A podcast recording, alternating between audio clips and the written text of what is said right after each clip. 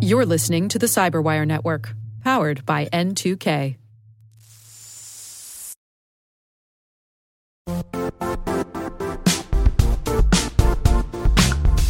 The IT world used to be simpler.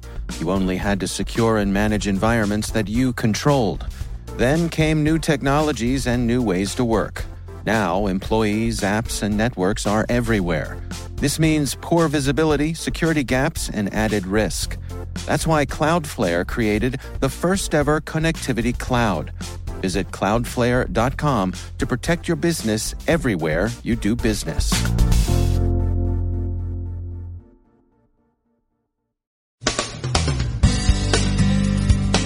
Trochilus malware cluster hits Southeast Asian NGOs. Postmortems on the cyber attack against Ukraine's grid continue, with worries for the future and another warning about squirrels.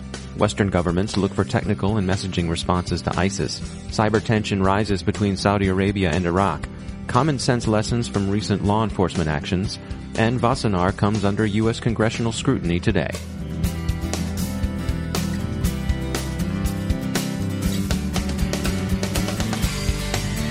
I'm Dave Bittner in Baltimore with your CyberWire summary for Tuesday, January 12, 2016.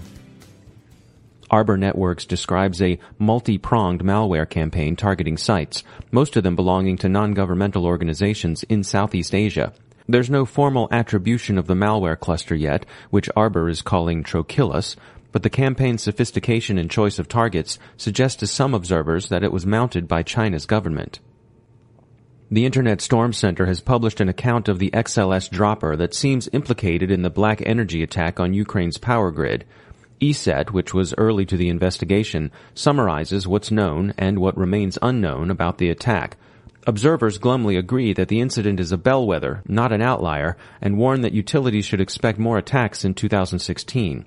Some, like the Foundation for Resilient Societies, note that the attack in western Ukraine seems to have operated by striking substations and that regulatory regimes for the power distribution industry tend to neglect substations. For all the warnings, however, we're reminded again, today by Sophos' Naked Security blog, that squirrels have a far greater track record of success against the grid than hackers. Increasing sectarian and political tensions between Saudi Arabia and Iran inflame a guttural regional cyber riot in which many expect to see the governments themselves join, if they haven't already. Proclamations of fealty to ISIS emerge from the Philippines. European governments continue to work toward closer cooperation against extremism and its resultant terror.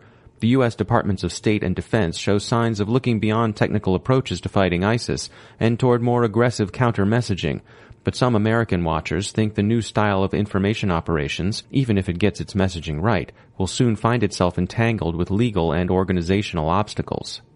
Akamai warns that a malicious search engine optimization scheme is using SQL injection to goose search hits. A flaw in eBay is reported to have rendered user credentials vulnerable to compromise. Fake login pages may have enabled hackers to steal usernames and passwords. European data center services provider Interxion discloses a breach in its CRM system that may have exposed sensitive customer information. The Russian hacker Worm, associated in recent years with attacks on the BBC, the Bank of America, and Adobe, claims to have successfully broken into Citrix. Worm's identity remains unknown. It's not even known if Worm is a single individual or a group.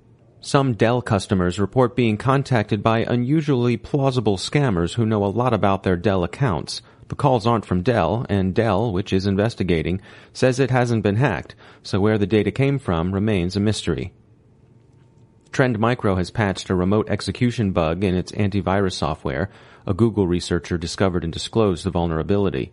Today is the day Microsoft ends support for Windows 8 and for versions 7 through 10 of Internet Explorer, from which Redmond is transitioning to Edge.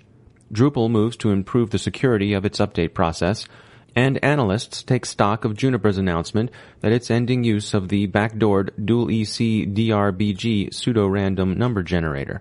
Security experts draw some familiar lessons from this week's takedown of a Romanian ATM hacking gang and the recent guilty plea by a former baseball executive who intruded into the rival club's system. First, old unpatched software is inherently risky. Take note, users of Windows 8 and Internet Explorer. And second, pay close attention to common sense cyber hygiene, especially when employees transition in or out of your organization. Industry continues to dislike proposals by various governments to mandate weak encryption or installation of backdoors. While experts differ, the emerging consensus is that the effect of doing so would be to increase the vulnerability of Internet users without realizing any compensatory gains in security. Industry is also leery of cyber arms control agreements, which some see as tending toward the criminalization of legitimate security research. The U.S. House of Representatives Committee on Oversight and Government Reform is holding hearings this afternoon on proposed U.S. implementation of the Wassenaar cyber arms control regime. Symantec, VMware, and Microsoft will be testifying, and from what we've heard from Symantec, their testimony isn't exactly going to be a mash note to the Department of Commerce and State. Various cyber story stocks, including perennial market darling FireEye, experience a sell-off, but investment analysts remain generally bullish on the sector. NICE Systems agreed yesterday to purchase analytics shop Nexidia for $135 million. Bloomberg speculates about 2016 tech IPOs. Their list of IPO candidates includes two cybersecurity firms, Tenable Network Solutions and Tanium.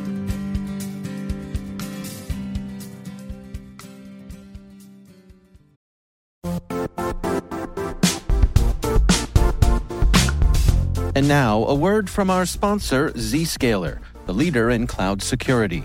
Cyber attackers are using AI in creative ways to compromise users and breach organizations. In a security landscape where you must fight AI with AI, the best AI protection comes from having the best data. Zscaler has extended its zero trust architecture with powerful AI engines that are trained and tuned by 500 trillion daily signals. Learn more about Zscaler Zero Trust Plus AI to prevent ransomware and AI attacks. Experience your world secured. Visit zscaler.com slash zero trust AI.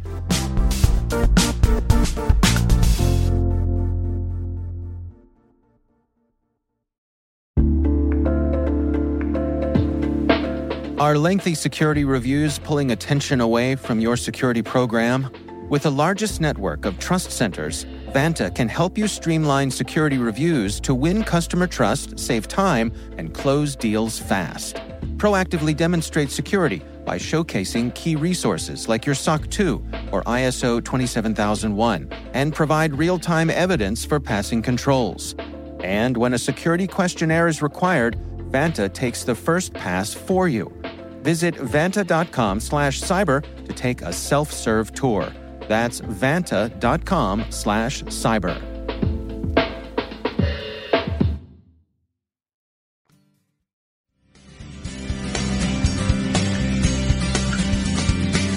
Joining me is John Petrik, editor of the Cyberwire. John, today the U.S. House of Representatives are holding hearings on the implementation of Wassenaar. Start us off here. What is Wassenaar? Wassenaar is an arms control agreement. Its formal name is the Wassenaar Arrangement on Export Controls for Conventional Arms and Dual Use Goods and Technologies. And right now, some 40 countries are parties to Wassenaar. So, is this a treaty? No, it isn't. It isn't a treaty. It's an export control regime. And what that means is that all the important action with respect to Wassenaar lies in how the parties to the arrangement decide to implement it. So, what do you have to do to be a part of Wassenaar? To be admitted to the Wassenaar arrangement, a state has to meet several requirements. First, it must produce or export arms or sensitive industrial equipment.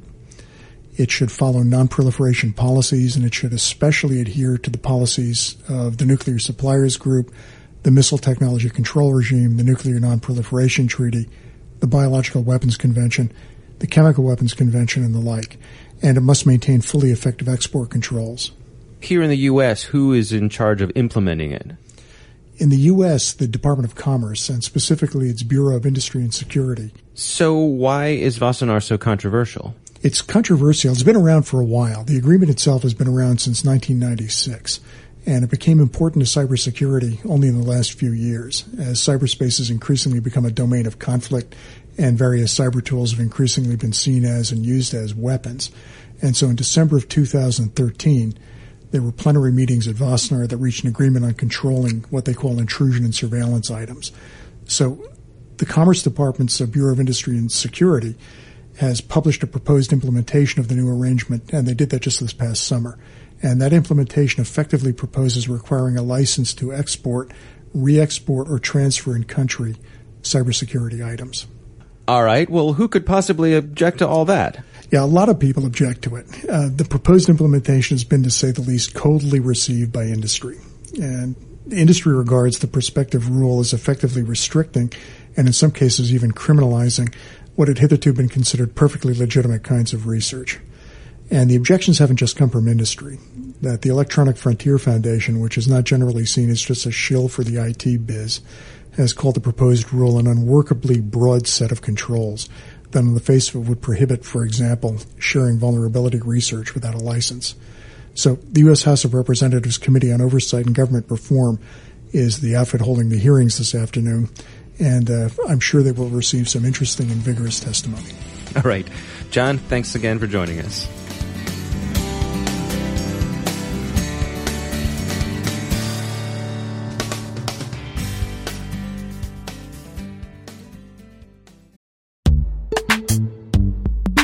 Struggling to secure on prem apps with modern identity? Don't worry, you're not alone.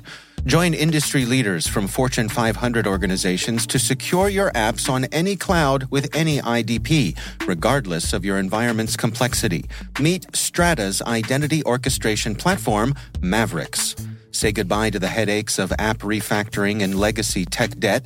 With identity orchestration, you can modernize legacy apps to use MFA or passwordless authentication in a few weeks, migrate from one IDP to another, and so much more without changing the app. No matter your IAM use case, Strata extends the value of your current identity investments. And the best part?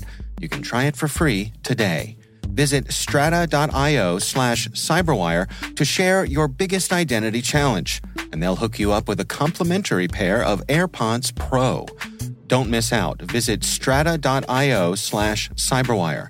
That's strata.io slash cyberwire.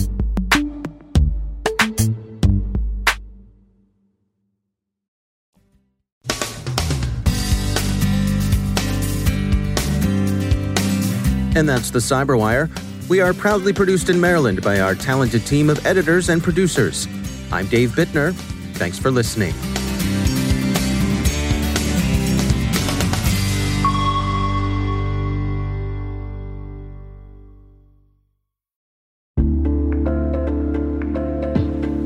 Hey, listeners. We're always looking for ways to improve the N2K Cyberwire network and maintain the intelligence driven news experience that keeps you in the know on the latest developments in cybersecurity. We've launched our 2024 audience survey and would love for you to take a few minutes to share your feedback. And hey, there's even a chance to win a $100 Amazon gift card if you complete the survey. Visit cyberwire.com slash survey. That's cyberwire.com slash survey and share your feedback now.